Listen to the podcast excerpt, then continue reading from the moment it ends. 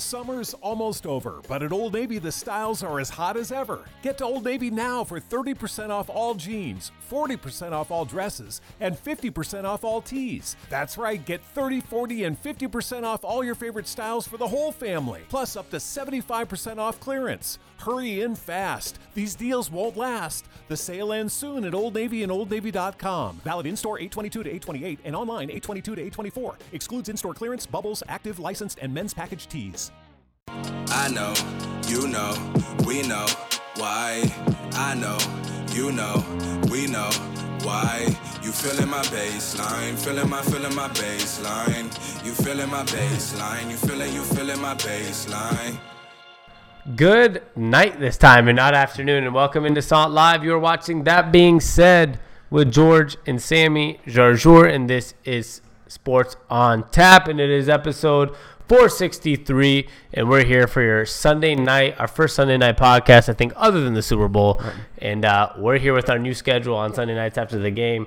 Amazing ending to that game, and welcome into episode 463. I'm your co-host, Sammy Georgiou. And I'm George Georgiou, and we're coming at you live and direct from the Sound Live Studios in sunny, but right now, dark, rainy Everett, Washington. Thank you for tuning in today, whether it be on Facebook, Twitter, or youtube.com/SoundSports. Aaron Rodgers is a bad, bad man, Sammy. But in the meantime, can you tell these fine folks at home what this is? This is Sports on Tap, and this is sports radio redefined. Aaron Rodgers is a bad man, bro. He is. Holy shit. Let's get into it, to be honest. Aaron Rodgers, right?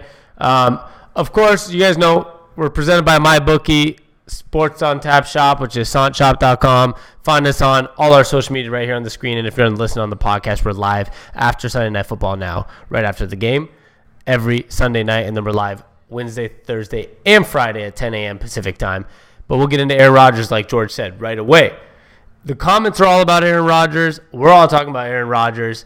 And this is one of the staple Aaron Rodgers moments, because we're talking about a year that Aaron Rodgers is coming off an injury, right? We lost the most of last year. And the first thing George said to me, we were sitting at a bar before here, watching the game close to our office, and said, he looked at me and said, are we going to have 2 years without Aaron Rodgers pretty much? We had him for barely anything last year. And are we going to lose him this year? And on top of that, this is right after signing the richest contract in history. And we were pretty sure when he went on a cart that we lost him. Yeah, usually when a guy goes out on a cart, it's usually not the best sign for his future in that season or the rest of that game for the fact. And, you know, at halftime, I was saying, you know, first half we watched a game here at a local bar. At halftime we left. We actually assumed, you know, Aaron Rodgers wasn't going to come back. The Bears were up, I think, at halftime 20-0 or 23-0. It might have been 17, but they were up 20-0 at some point. At some point in the game. So we're like, all right, well, maybe in the middle of a third quarter, if it's a blowout, we'll just go live then and give the recaps and, you know, speculate whether or not Aaron Rodgers was going to actually play football again this season. And then as we were pulling up here to watch the game, you know, we're on the radio, and they said that Aaron Rodgers will be starting the second half. And we started speeding a little bit faster to the office to make sure we catch it. And, you know, it was just one of those moments where, you know, this is like one of those staple Aaron Rodgers moments. And I tweeted, if you go follow me on Twitter, @GGeorgiou, I know a lot of people on Periscope already follow me on Twitter. I put a picture of Aaron Rodgers, and I said, wanted. The crime. Ripping the soul of Chicago. It's literally like Aaron Rodgers has been put on this earth to torment the Chicago Bears. He's done it before when he threw that, you know, I forget how many yard touchdown against Jay Cutler and the Bears after coming back from his first broken collarbone to make the playoffs. And then you have this game where, you know, literally the Bears all offseason we've been talking about, oh, the Bears could be that new next hot team. Oh, the Bears are on the come up.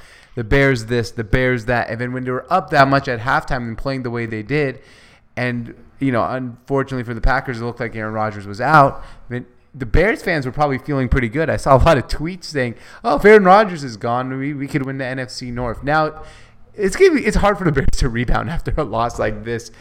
I mean, this early in this season. It kind of rips their soul out quickly. I disagree. Really? I think this is a great moment for the Bears.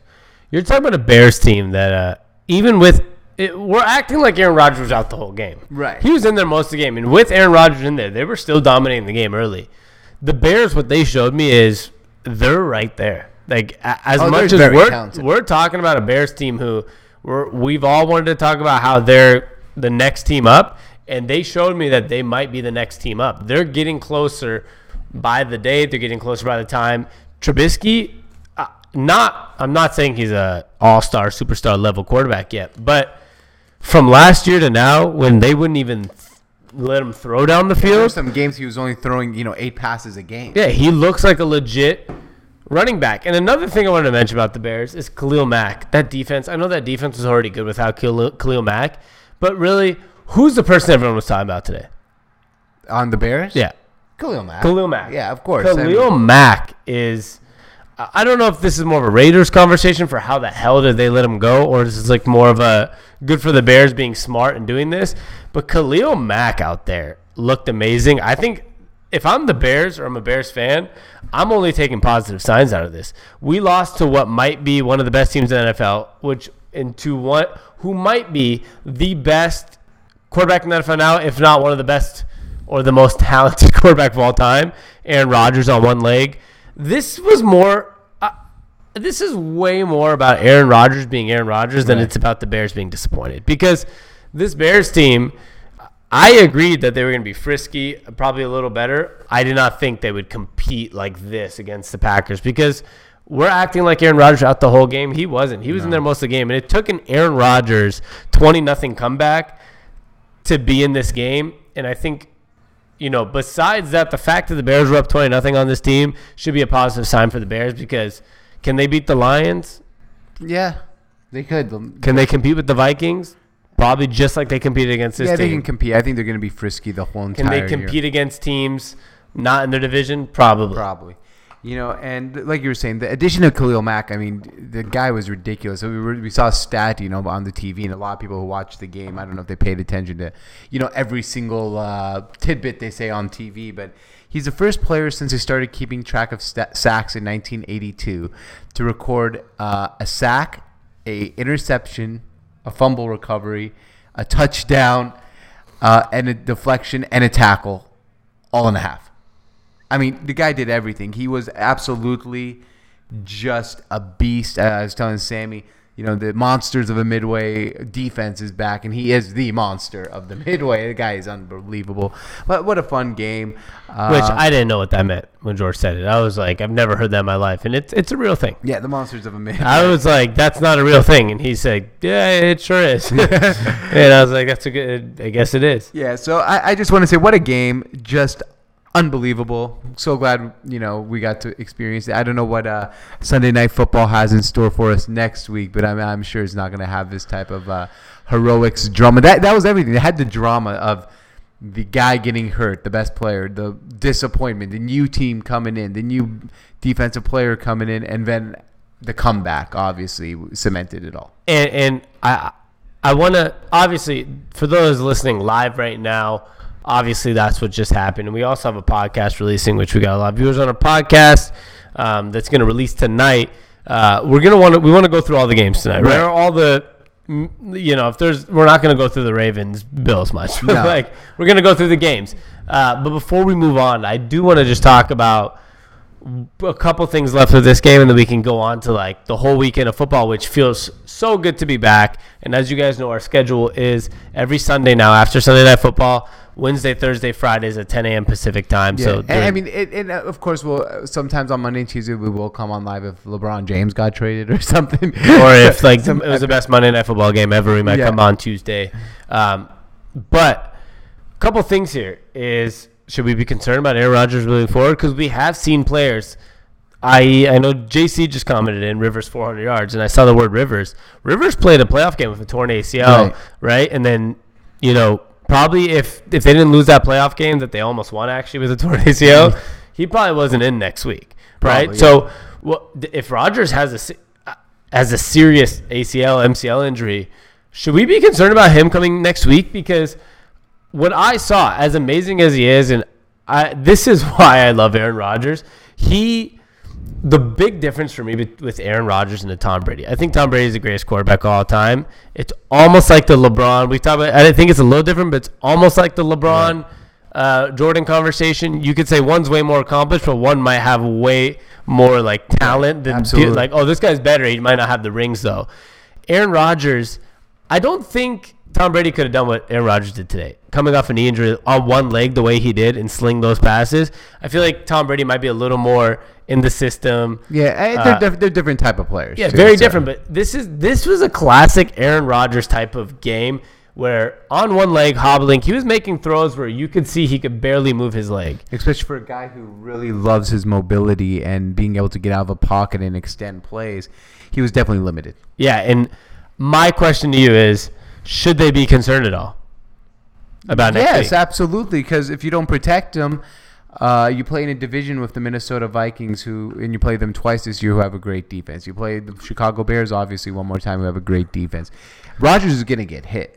And when you talk about the Vikings, the Vikings made Jimmy Garoppolo look pedestrian. The man who's supposed to be the next coming in the NFL, throw 3 picks and go under 50% completion percentage, who hasn't his first loss in the NFL. And the Vikings made him look like, okay, welcome to your first full season in the league. Exactly.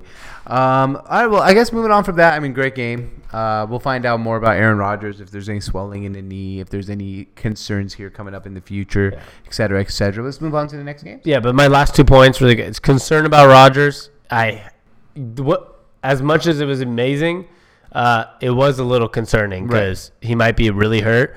And number 2, the Bears have a very good future. Oh, yeah, absolutely. Like, I just want to say that. This sounded a little too much like bashing on the Bears blowing this lead, but they have a very bright future. They absolutely do. And I don't know who the Packers play next week on their schedule. I got you. I don't know if you can look that up. If you want to start looking at the comments. Yeah, and I'll start looking here at the comments. We'll go through some of them here on Facebook and Twitter, so everyone hold on. We'll go through the comments first. If you're listening on the podcast, facebook.com/SoundSports, Twitter/SoundSports. That's where we read all our comments. So if you want to feel like you're part of a podcast too, go in and comment in. We'll give you a shout out. Twitter, YouTube, and Facebook at SONT Sports. And speaking of the Vikings, they do play the Vikings next week.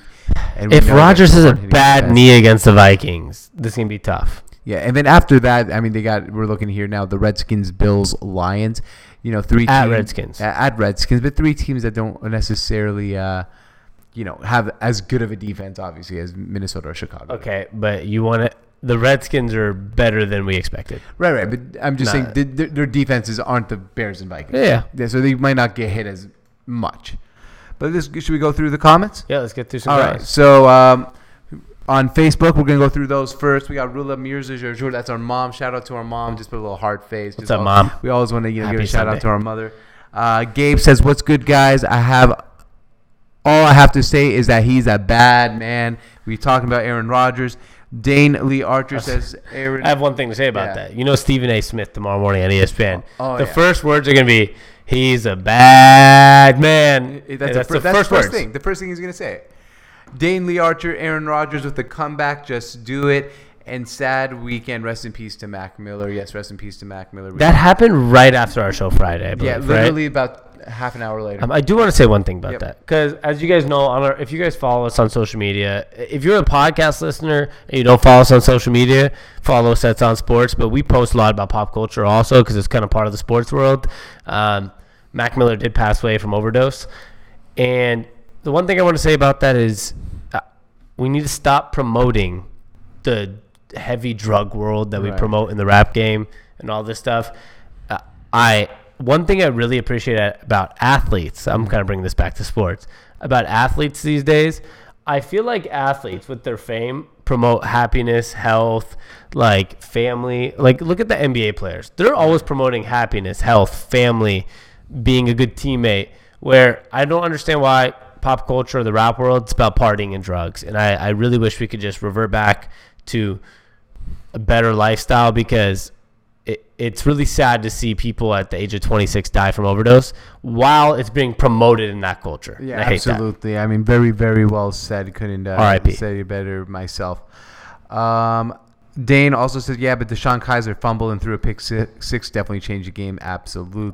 That's true. I did make it sound like Aaron Rodgers being out wasn't like the full effect, but we did have a solid quarter of Deshaun Kaiser. Absolutely. And we saw a solid year of Deshaun Kaiser last year, and that's not a good thing. No, 100%. And I mean, we got a ton of comments, so we're not going to be able to go through each and every one, but everyone who commented, I'll at least get one of their comments in here. Gabe says, this is why you pay Aaron Rodgers. This is why you pay Khalil Mack. This is why you should pay Le'Veon Bell. Pay your best players. Don't trade them or make them wait. Pay them.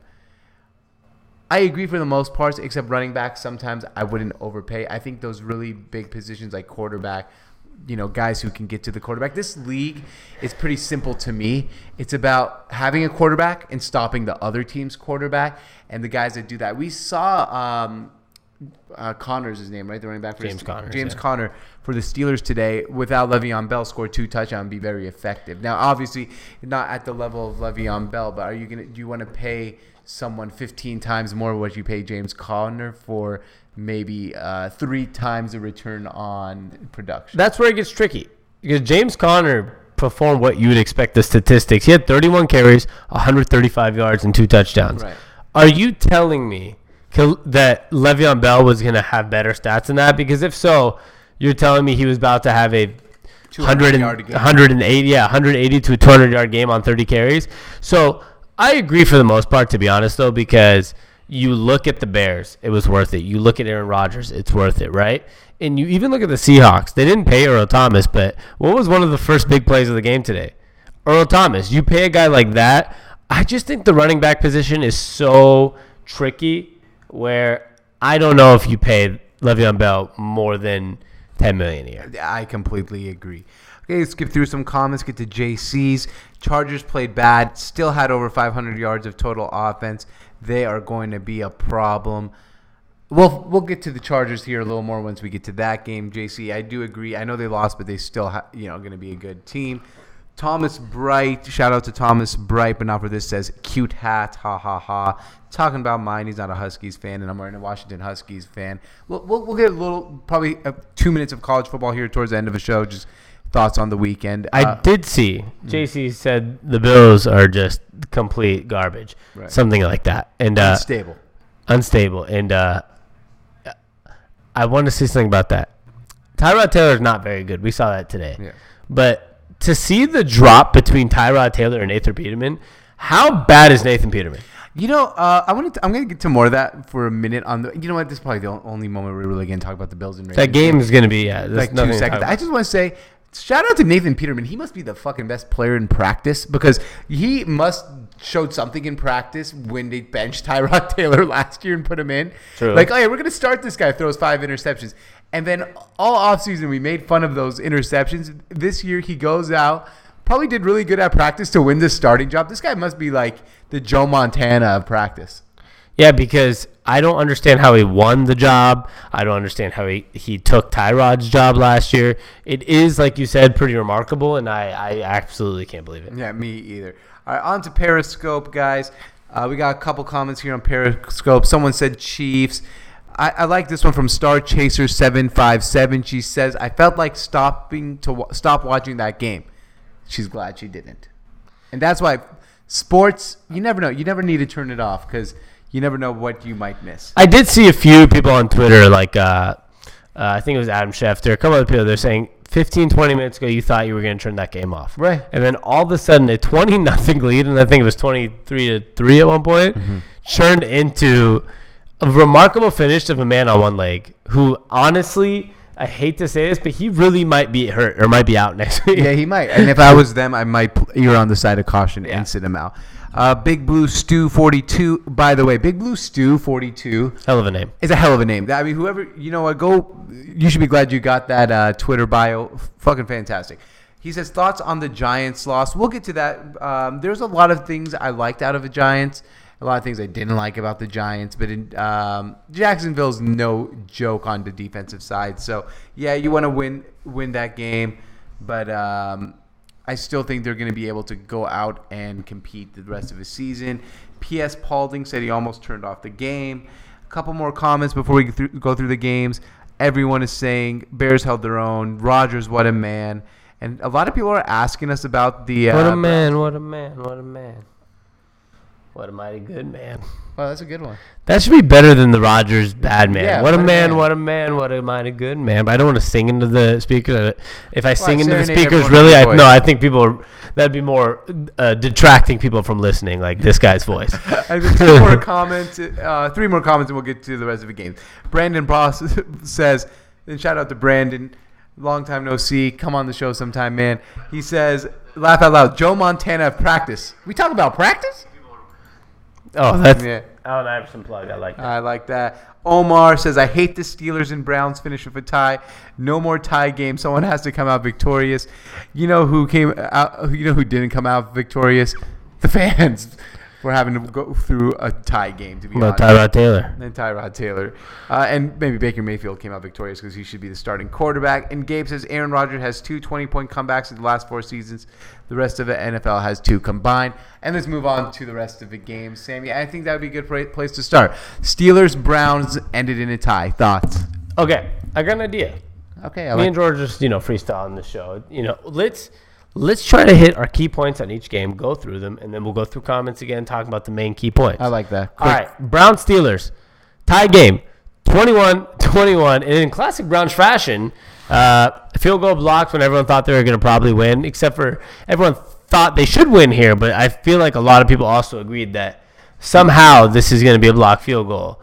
And they're going to lose because it's the Browns. Yeah, the Steelers tried to give the Browns that game. It's like they tried to hand it to them. Right before they were near field goal range, Tyrod Taylor throws the interception, goes to overtime. The Steelers just fumble the ball away, give the ball back to the Browns. They miss a field goal. The only thing I really loved out of that game that I got was we got a lot of great content of funny people reacting to the Browns. There's a lot of funny things on the internet, to be honest. And the Browns still haven't won a game. Browns are not a bad football team. And no, I've been saying this since day one. I really needed this win. For the 5.5. Yeah, I said they're going to win over 5.5. A couple of things. One, the win would have been phenomenal for my over 5.5 prediction because we'd be right on track. But at the same time, I know people can blame the Steelers for this. People are going to be like, this is embarrassing for the Steelers. We need to start considering the Browns as a team that's not that bad anymore. Really, they upgraded on every possible end you could upgrade at corner, and their at the defensive line and the secondary. Offensive line was the only thing that took a little hit, but they upgraded at quarterback. Whether it's Baker going to be there or while it's Tyrod Taylor, upgraded at running back, upgraded at receiver, and they upgraded at the GM position. They upgraded at the offensive coordinator position. Absolutely. Right? There's no question at all those. So they're probably better this year than they're going to be last year, and they're probably going to win a few games. And I think a tie to the Steelers, as much as it sucked for the Brown fans that were there, if that happened in Pittsburgh, you know how ecstatic Browns fans would be? Oh, I know. And this is a great, great tie. And it sounds crazy to have a tie, but a great tie for the Browns. It really is. It's phenomenal for them. Big Ben looked awful, though. Yeah. And I don't know if that's a testament to the Browns' defense or Big Ben slowing down. But I'm going to give some credit to the Browns' defense. They drafted a good corner. Myles Garrett's obviously on that D-line in his second year. That's pretty dominant. And they've picked up pieces throughout the offseason to get better. I'm going to give a lot of credit to the Browns here more than I give fault to the Steelers. Fair enough. Bengals-Colts, thoughts on this game? We should have won this bet is really my thoughts. The Colts looked good. Andrew Luck looked good. This team still has a lot of major holes, though, however, and in general, I don't take much out of this game. I still think the Colts are going to be good, and I still think the Bengals are not going to be that good. The Colts should have probably won that game, and then all of a sudden, that fumble, and I don't got much to say, to be honest. I'm going to disagree with almost everything you just said. Okay, go ahead. The Colts did not look good. Andrew Luck looked fine. That's the Colts actually looked awful. The way I look at it, the way your quarterback looks good, you look better. They gave up 24 points as a defense. Well, technically the fumble was 1-2, but part of the fumble's problem was their O-line's still awful. They have no run game. T.Y. Hilton's their best receiver. And T.Y. Hilton's a fun piece. He's like a Tyreek Hill, but not as good. And he's not a number one receiver. They lack at every position. They've lacked on defense and offense. And once again, we had a game where Andrew Luck, his first game back off of not playing for a year and having shoulder injury, had to throw 53 passes. Jesus. He threw 53 passes, 319 yards, 2 touchdowns. He made some bad throws, but he's rusty. But even with you Andrew saw the Luck, rust, though. You did see the rust. But even if Andrew Luck was rusty and the team was all right, if he was on a team like Jacksonville or even a Browns, Steelers, I'm just going through names here, 49ers, Vikings. If he was on any team that had a good roster around him, we probably would be talking about how great Andrew Luck looked in his first game back because the team would have helped him. And secondly, the Bengals aren't going to be bad. I still think the Bengals will be bad. Moving on, Titans, Dolphins. Longest game in NFL history. That's exciting. I mean, that game took forever to play. Honestly, did not get to see too much of it. This was not, you know, on our main watch list. I know Tannehill looked okay.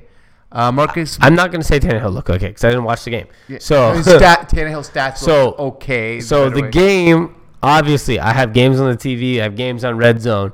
That game was in and out for 5 hours. Yeah. That I couldn't even catch pieces. Here's what I catch though.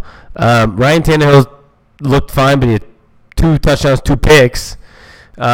Mariota still was garbage. 9 for 16, 103 yards, 0 picks, and there's 0 touchdowns and 2 picks. Still garbage. I told you this. I mean, I came out here Friday. I went 2 and 3 in my NFL picks. Not the best, but what I said my guarantee pick is Miami Dolphins +3 against the Tennessee Titans. I don't like Marcus Mariota, but he might have got hurt.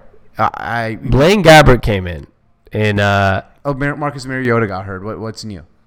This guy's had 2 season-ending injuries in 3 years. He's not that injury-prone. That's not what's new thing. You just don't like him. So wait. He's missed in 3 seasons. Let's stop worrying about the injuries for Marcus because he's not that hurt. I mean, he went to the playoffs last year and finished the entire season. Yeah, that was his first season finishing the season. Anyway, I don't like Marcus Mariota. I think he's very overrated. I agree with that, but there's nothing to do with his injuries. When he was in there, he was 9 for 16. 103 and 2 picks, and Blaine Gabbert came in and just pretty much did just as bad. Yeah, of course. And this Titan team is not going to make the playoffs, and they shouldn't have made the playoffs last year. It's kind of the point. I don't think the Dolphins are going to be good either. They still only won by 7. Yeah, I mean, they're both teams I think are going to be more of the average side of teams, like in the 6 wins mark. But in all honesty, we had Red Zone on all day, and because this was so confusing, I didn't even know something happened to Marcus Mariota. Yeah, well, because by the time the game came on, they were off the Red Zone because they finished the game. It was already past 5, so Red Zone channel came off. What happened to him? Anyone know? No, I was looking. He has a hand injury. Oh, Marcus, they're going to be bad. But someone says actually elbow injury. There we go. Marcus Mariota and the Titans are not making the playoffs, and probably the Dolphins are not making it. No, yeah, both are not playoff teams. 49ers, Vikings. That Vikings D is nasty. Kirk Cousins, man, what a great player. Jimmy Garoppolo, man, gotta stop sleeping on porn stars. This is the one bet I don't usually tell the people that I don't like their bets, and the one bet I told you that I really hated that you did was what? This one, because I lost by point, unfortunately. I mean, but still. 2 points. It was 6, right? No, I got 7. Okay, still.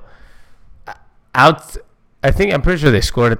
Yeah, they had a field goal late in the game. No, they had the ball down 16-24 going to try to tie the game, but he threw another pick. Yeah, and so Garoppolo had 3 picks, and I don't. Everyone I think over-exaggerated this. Oh, he's 7-0 and starts. Okay, 3 of them were in New England. And then 4 of them were against bad teams in his first couple of weeks when nobody has tapes on him in San Francisco at the end of the year when they're already a bad team. Now he's coming against a defense that was not only the best defense last year, got better, and not only probably the best roster in football, upgraded a quarterback significantly. And we saw today, Case Keenum is the kind of guy that throws 3 picks in a game, and right. Kirk Cousins is the kind of guy that throws for 4,000 yards a year. And so the Vikings are the real deal. They're with Aaron Rodgers already being hobbled, they're going to win this division again. Most likely. I had the Packers winning it on my predictions, but I'm completely 100% confident now that the Vikings win this division. Yeah, but I'm not going to go that far out and say I still think that. I mean, one of those 2 teams, they play each other twice this season. We'll see what happens when they play each other. That's really going to be the telltale sign. Outside of the quarterback position, what advantages do the Packers have? They have the quarterback position. I really believe that the quarterback is the most important thing in this league. Yes, the roster of a Minnesota Vikings. Okay, but you think Garoppolo is better than Kirk Cousins? I believe so, yeah. Doesn't tell the whole story because... Right, of course it doesn't tell the whole story for me, time. Though, you got to look at this. One thing about the 49ers that I've always said is they're rebuilding, and they're not very good. And everyone freaked out about Garoppolo going there, and I feel like... Today, I know the score is not that dominant, but it really showed that team's maybe they're not playoff contenders yet. Yeah, well, I guess we'll find out. Let's. I mean, I'm not going to overreact in week 1 because I feel like sometimes that's what we do. But for example, I also think we shouldn't underreact sometimes. Well, too. Yes, but I'm going to give it. Minnesota's a tough place to play, and I know you're not overreacting because you've been on this. the whole time. You just don't, you haven't bought into the Jimmy Garoppolo thing. I have, so I'm not willing to change my opinion on Jimmy Garoppolo through one game. That's all. Okay, that's fair. And neither are you, because you've been on the same. You've had the same opinion. No, I think he's going to be great one day. Yeah. I just think it's we're talking about 7 games in. Like, he's not supposed to be. Right. He's technically still like a rookie. He hasn't even played a full season of NFL. Right. Like, that's pretty. And the same reason, talking about the next game, the same reason I said everyone should chill 7 games in. Deshaun Watson. Right. It's a 7-point game. Patriots won 27-20, but. Really, it felt like a bigger win from the Patriots, right? Because the Patriots, I think, were at one point up 10-24 and 6-24. 6-24 at halftime. It was 6-21 at halftime. Okay, so yeah, it was a bigger win than the score. The Texans got a late touchdown at the end of the game and never got the ball back. So it was a lot, and that's one thing. Let's go back to the Colts game. I forgot to say the Andrew Luck hit in the helmet. Was horrible. It's on our TV right now. I'm not a fan of this whole targeting ejection thing, and we're going to get to that a little more about how bad the calls were this week on the quarterbacks, because I feel like you're not allowed to touch a quarterback anymore or breathe on a quarterback or even look at the quarterback without getting a penalty. But that was a penalty, and those are the type of hits that I think you should punish, but not other type of hits. I didn't think it should be ejection because I thought it was completely unintentional. I mean, in all reality, just like all those bullshit roughing the passer and unnecessary roughness calls, there are certain things that a human body cannot control going at full speed. As a defender, when you're diving midair, you cannot control if Andrew Luck's head goes down, up, or sideways to accidentally at the same time hit your head. And that's where, no, that's not on purpose. Sure, throw the flag. You shouldn't be kicked out. Just like when somebody tackles a quarterback, you cannot, at 300 pounds going full speed, somehow elevate off of a body and not land on top of them. And so that's the thing I really, really hate. Now it's what? If your body weight lands on the court. I mean, these guys are, literally have half a second to react, and you're trying to tackle the quarterback. What's different about the helmet rule? You have a half a second to react when your head's already. Imagine, like, I'm throwing a football at the wall right there, and somehow something at the same time cuts across. Like Randy Johnson. Was it Randy Johnson who killed the bird? Is it Randy Johnson's fault that the bird came right in front of him? That's really the same timing. I'm diving head first with my head down to tackle some guy at the chest, and he puts his head down. Could I have controlled that? Yes, you could. Oh, no, you can't control it, but when a quarterback's sliding, sometimes you're going to have to let up. No, I get that, but that's why I say throw the flag, but that shouldn't mean an ejection. Literally, you're out for the game because the quarterback put his head down at the same time your head happened to be there. I'm going to agree to disagree with you here. That I think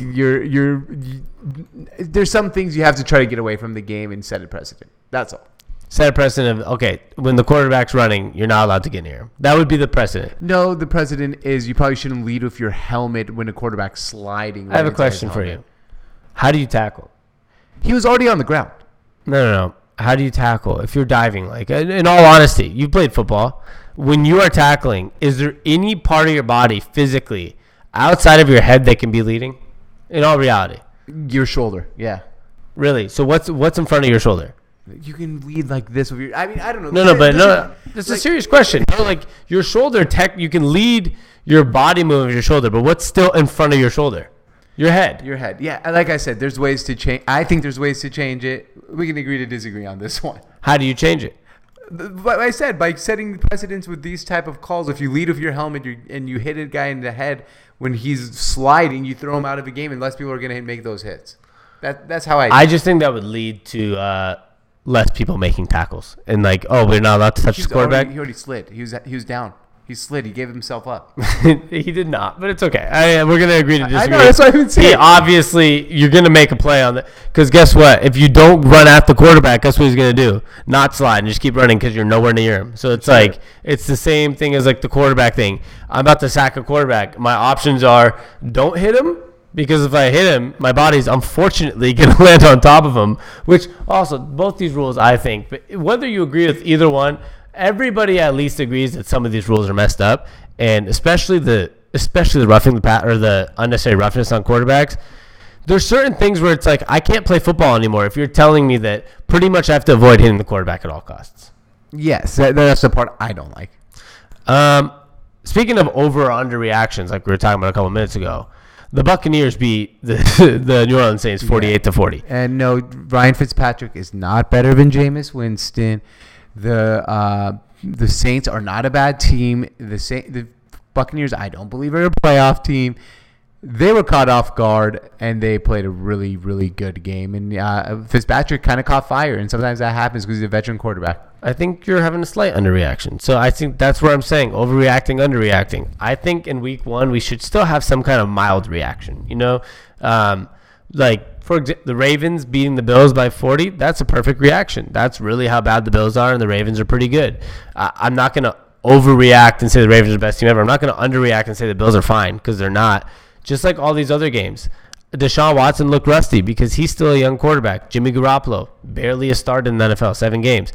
That's a fair assessment through one game, and I think it's an underreaction to say everything's fine with the Saints. To give up 48 points. No, I don't think everything's fine, but I just don't think they're, like, for example, the Buccaneers are going to be better than the Saints this year because they beat the Buccaneers. That's what I mean.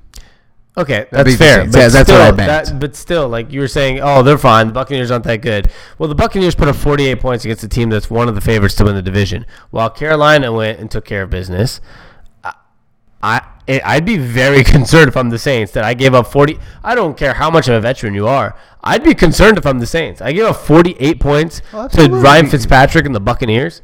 Like, that's a solid cause for concern on the defensive end. Yeah, and on their defensive end, I mean, we know that the Saints have always struggled defensively, and it's been a common, point of concern during Drew Brees' whole run. There has been the defense, so nothing's really changed. I mean, they've still put up 40 points, and they're going to continue to put up points.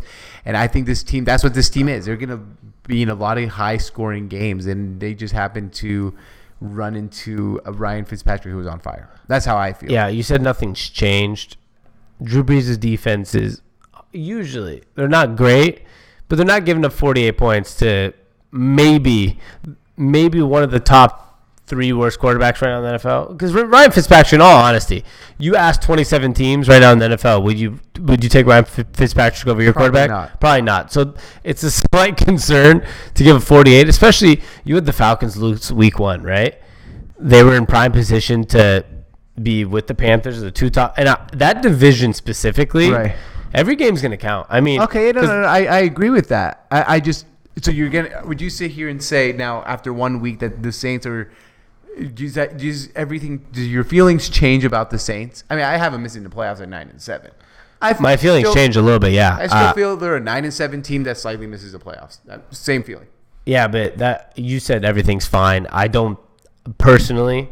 My feelings do change. It doesn't matter if the record in my mind changes. Like, forget predictions. Like, predictions shouldn't result in your current mindset. Like, okay, I predicted something, whatever, but let's talk about what we saw today on the field. You had Drew Brees throw for 440 yards and 3 touchdowns, and you guys lost to Buccaneers and Ryan Fitzpatrick. If I'm Sean Payton, I'm going in today not saying, it's okay, bad game, Ryan Fitzpatrick's hot. I'd say, what the hell is going on that Ryan Fitzpatrick, we're about to face Cam Newton down the line later this year. It's going to be Jameis Winston probably there over Ryan Fitzpatrick, and we're going to face Matt Ryan and Julio Jones. That we give up 48 points to this team is a solid concern. I'm not, like you said, I'm not saying that they're 0-16. I'm just saying there's probably, I thought they were going to be whatever you said, right? You have a thought of them going into the year. Yeah. Your thought of them going into the year is probably taking a little bit of a dip after week 1, because I can guarantee you in your pick'em leagues or in our predictions this week, you had the Saints winning. Yes, easy win. I thought they would win the game. Yeah, and so it's a pretty bad loss, 48 points to Ryan Fitzpatrick. Sure. I agree with you, it's a bad loss, but I'm not going to overreact. That's how fair. I feel. Jaguars, Giants, 20-15. The Giants honestly looked fine, but just not fine at the same time. I don't even know how to explain it. Eli Manning's not as good as you need him to be is basically what it is. I mean, once again, they're playing the Jaguars defense, which has, you know, one of the best secondaries in the league, and I mean overall one of the best defenses in the league. But I just thought maybe they'd put up more points of an Odell Beckham. Saquon Barkley was really, really good. I don't, how did Odell end up? 11 catches, 111 yards. They played fine. And Eli played fine. Not great. That's what I mean. He just didn't play in that level that you need to play. I don't have too much to say about this game. I still think the Giants are contenders.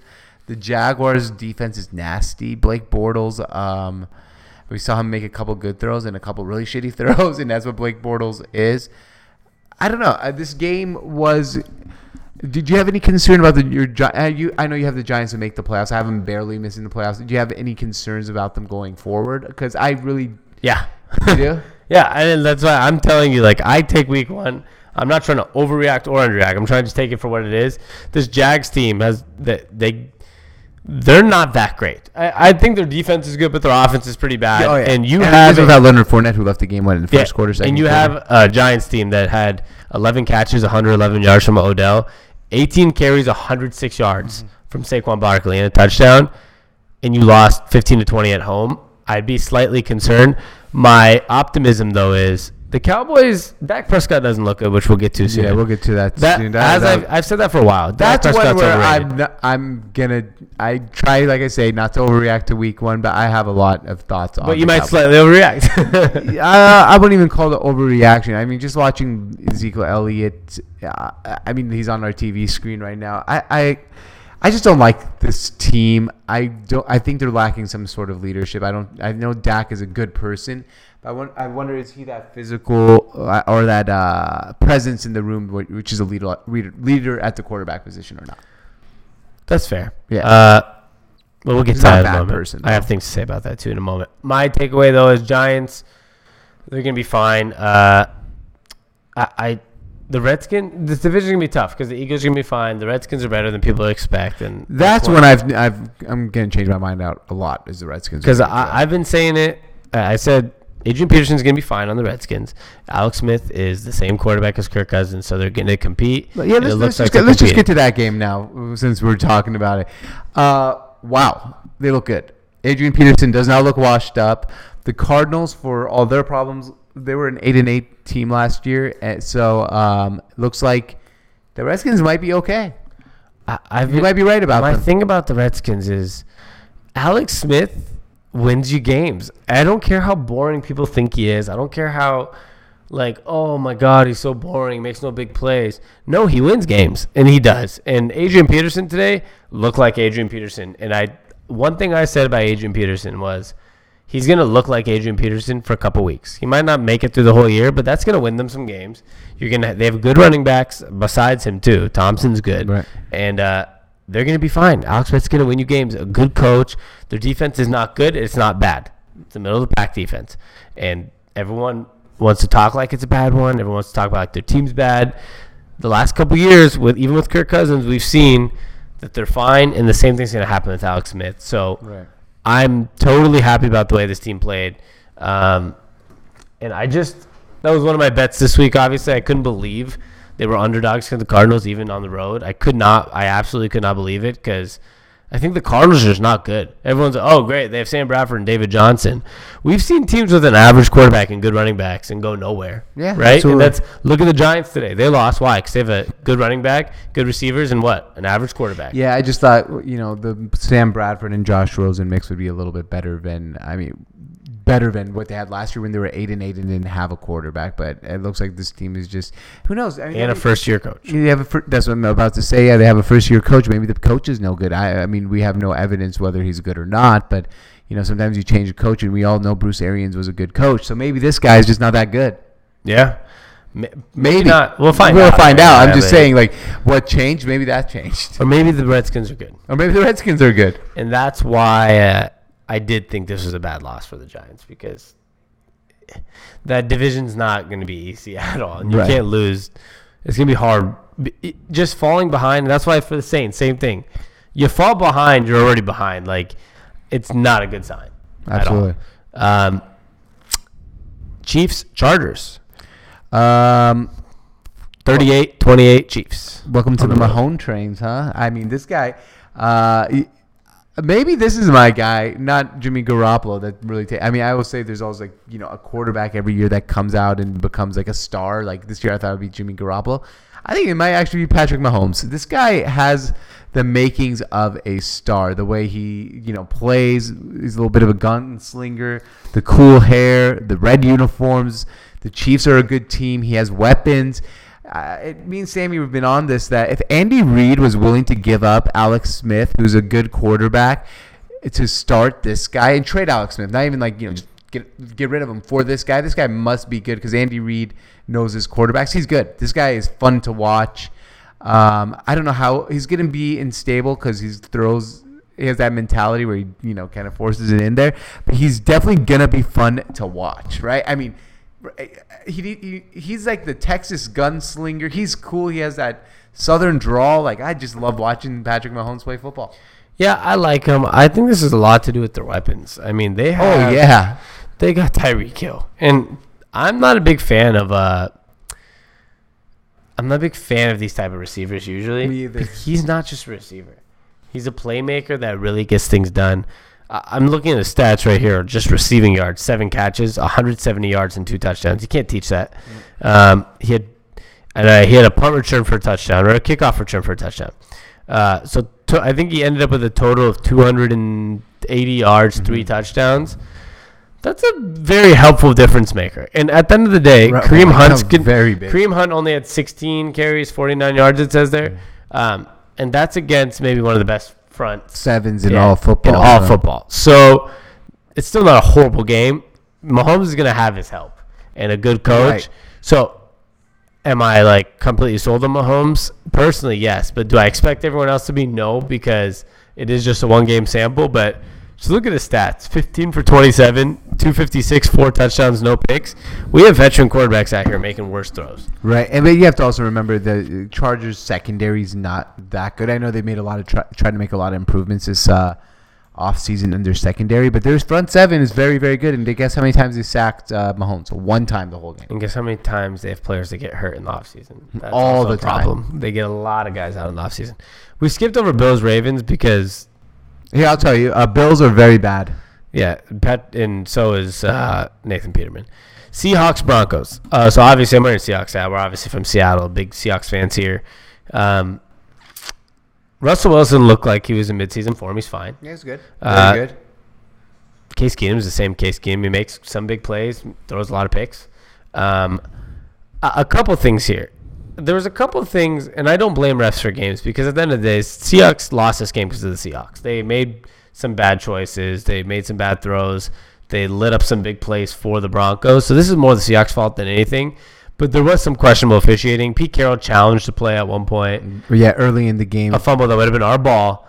And he threw the flag before it came, and the ref was like, oh, I didn't notice. And it was right in front of the ref, and that would have been Seahawks ball up 7-0. By the way, what a stupid way to, like, challenge plays. Like, they have, like, a buzzer and, like, make it, like, loud siren. Like, what's this red flag thing? Like, yeah. Like, he threw it on time. You know what I mean, Bo? Like, shouldn't there be a better way to challenge a play than throw a red flag? And somebody might say, you guys are Seahawks fans. That's why you're noticing this. I get that. But if it was your home team, too, you'd notice it as well. Like, it's so dumb that you throw a red flag in front of a ref, and that's what determines that you want to challenge. And if he just happens to not see it, which even though it flew by his face before the snap happened. Maybe he's colorblind or something. Well, if it's a flag, that wouldn't matter if he's colorblind.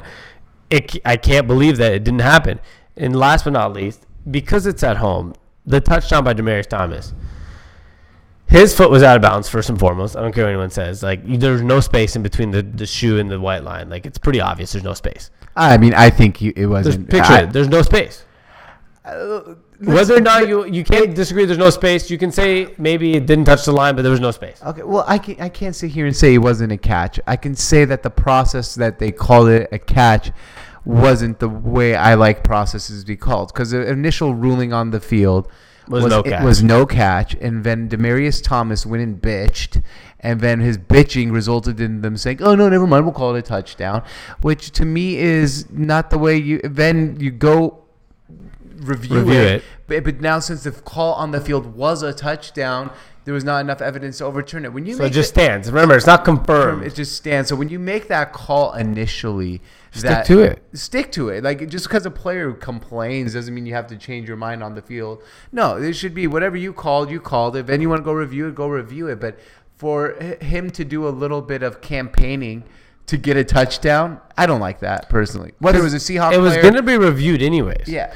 But that's where it's annoying, because the man, first of all, he was out of bounds. Like, you can tell me he doesn't, but I'm going to tell you my opinion. He was out of bounds. Like, you can look at the tape. There's no space in between the shoe and the white line. And in the rule book, if there's no space, that means it's not a touchdown.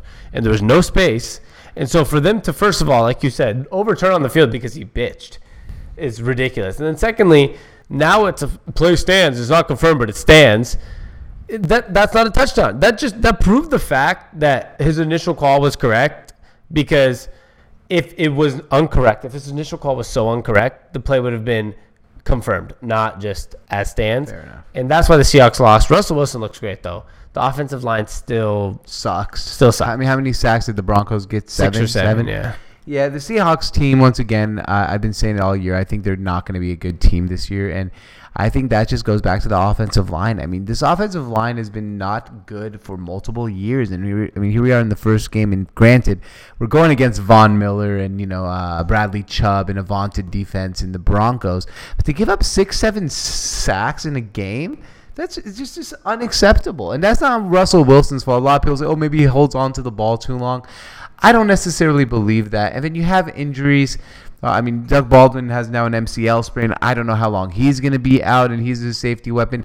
The one thing I will take out of this game, but Brandon Marshall looked good, which, for his age and being a veteran wide receiver, and I think that could be a really good sign for us.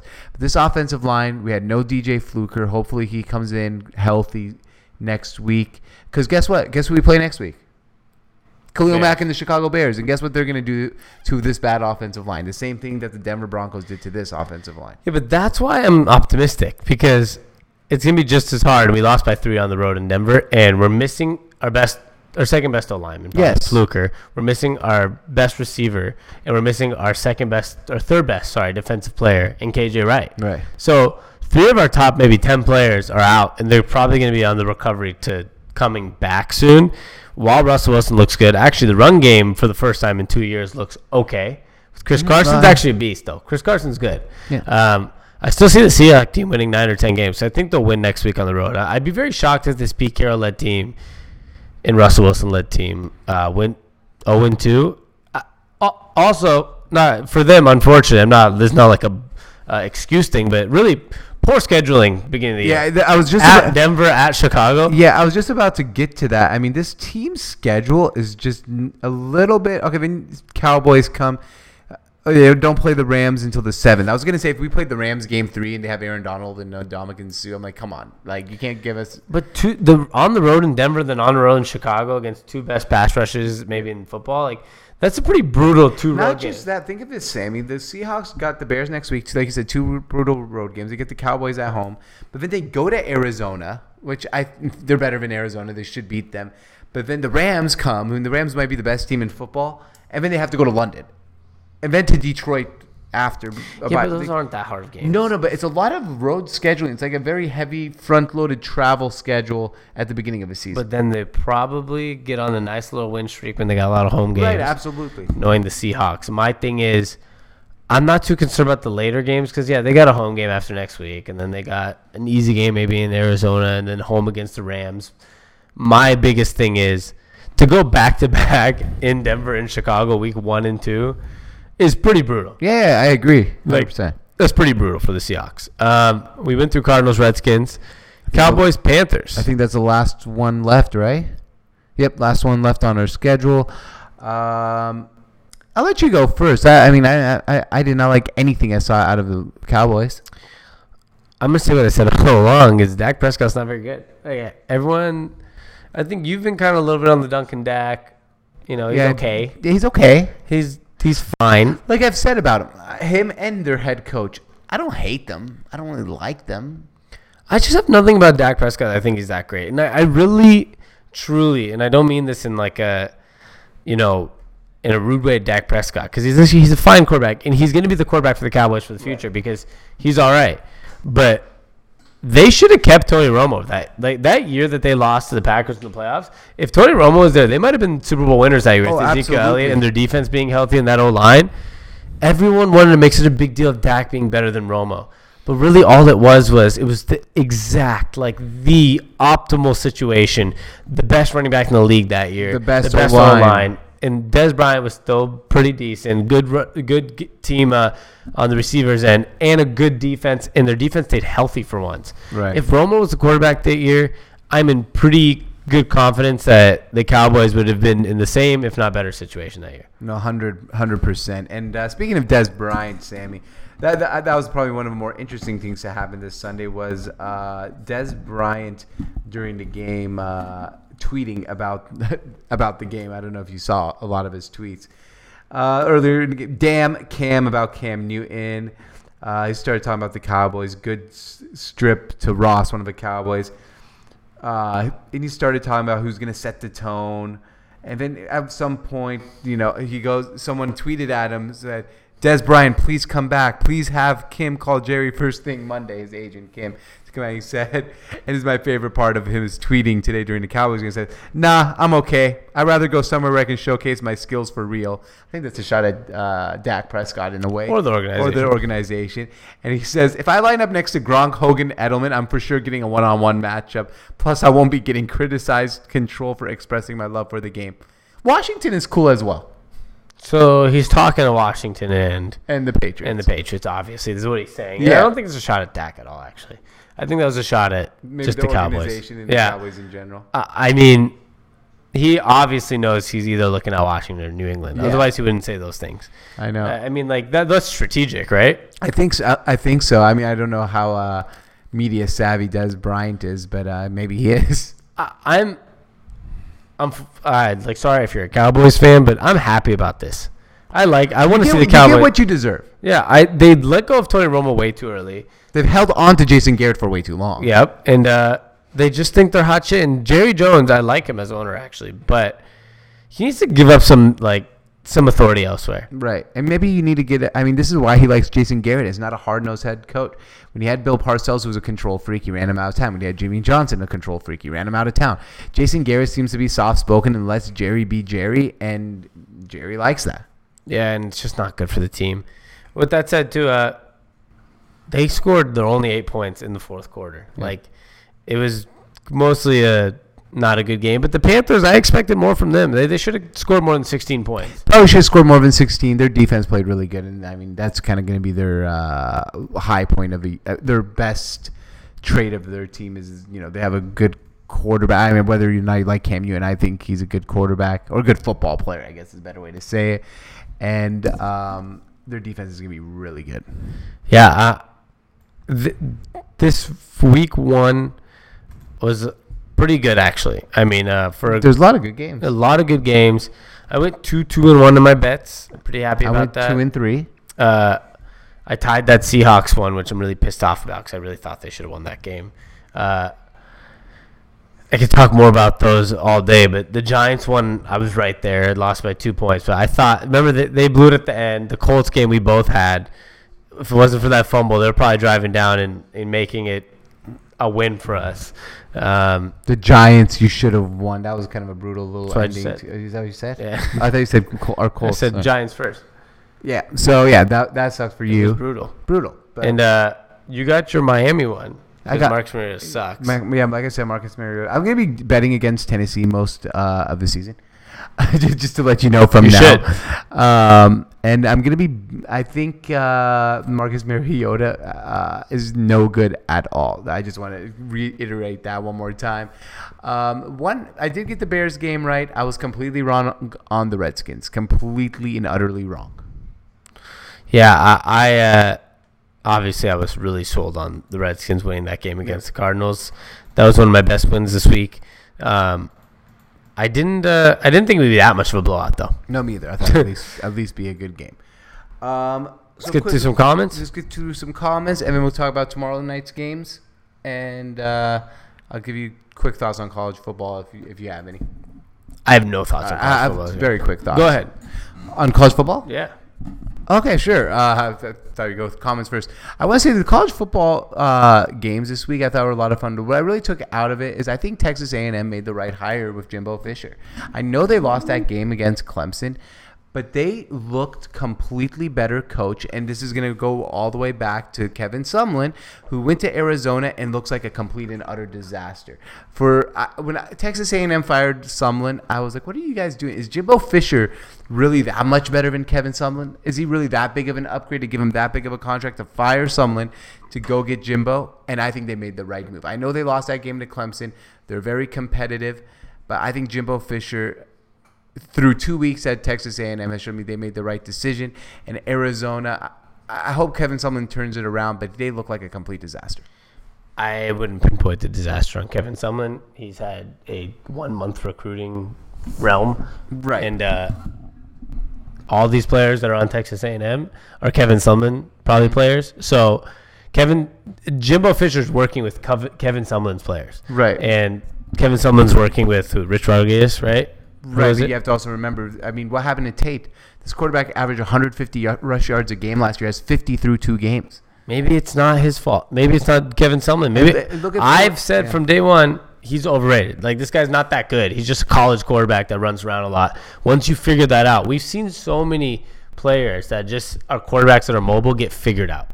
And I think he's just one of those situations. Yeah, I kind of disagree with that because I think in college football they get away with their athleticism quite a bit. Well, obviously he's not. Well, or obviously it's a coaching problem. Like maybe Kevin Sumlin is not the right coach. That's just what I take out of it. That would make no sense, though, hypothetically speaking, because Kevin Sumlin is the guy who made Johnny Manziel, and is fine with mobile quarterbacks. So obviously I feel like he runs an offense and can run an offense through a mobile quarterback. And to me, when I see one guy do it and then the next I can't do it with that same coach, I might pinpoint on that guy. And you know what? I'm not going to sit here and act like I know that much about the quarterback and how he works in the offseason, or if maybe he didn't like that there was a coaching change and didn't put in the same effort. Actually, he loved the Kevin Sumlin hire because they were about to hire someone else, and he actually, went on Twitter and wrote that he didn't want that guy, and they actually went ahead and got Sumlin after that. So maybe you're right. Maybe it's the quarterback, but I just feel like from what I've seen so far out of Texas A&M and Arizona State, that was just my thoughts on college football. Yeah, I think college football is a tough one to overreact. Also, like, I think we should be able to overreact more week one and. Like week 1, 2, and 3 in NFL than we can in college football. Because college football is more of a journey season, I feel like, especially with younger kids. Well, the NFL, like, it's you do see what you get early on in the year. Yeah, fair enough.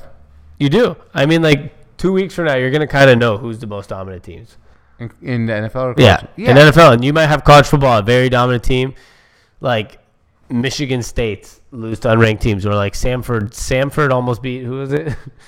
Florida State. Yeah, but once again, a team that Jimbo Fisher left is not playing as good as when they had Jimbo Fisher.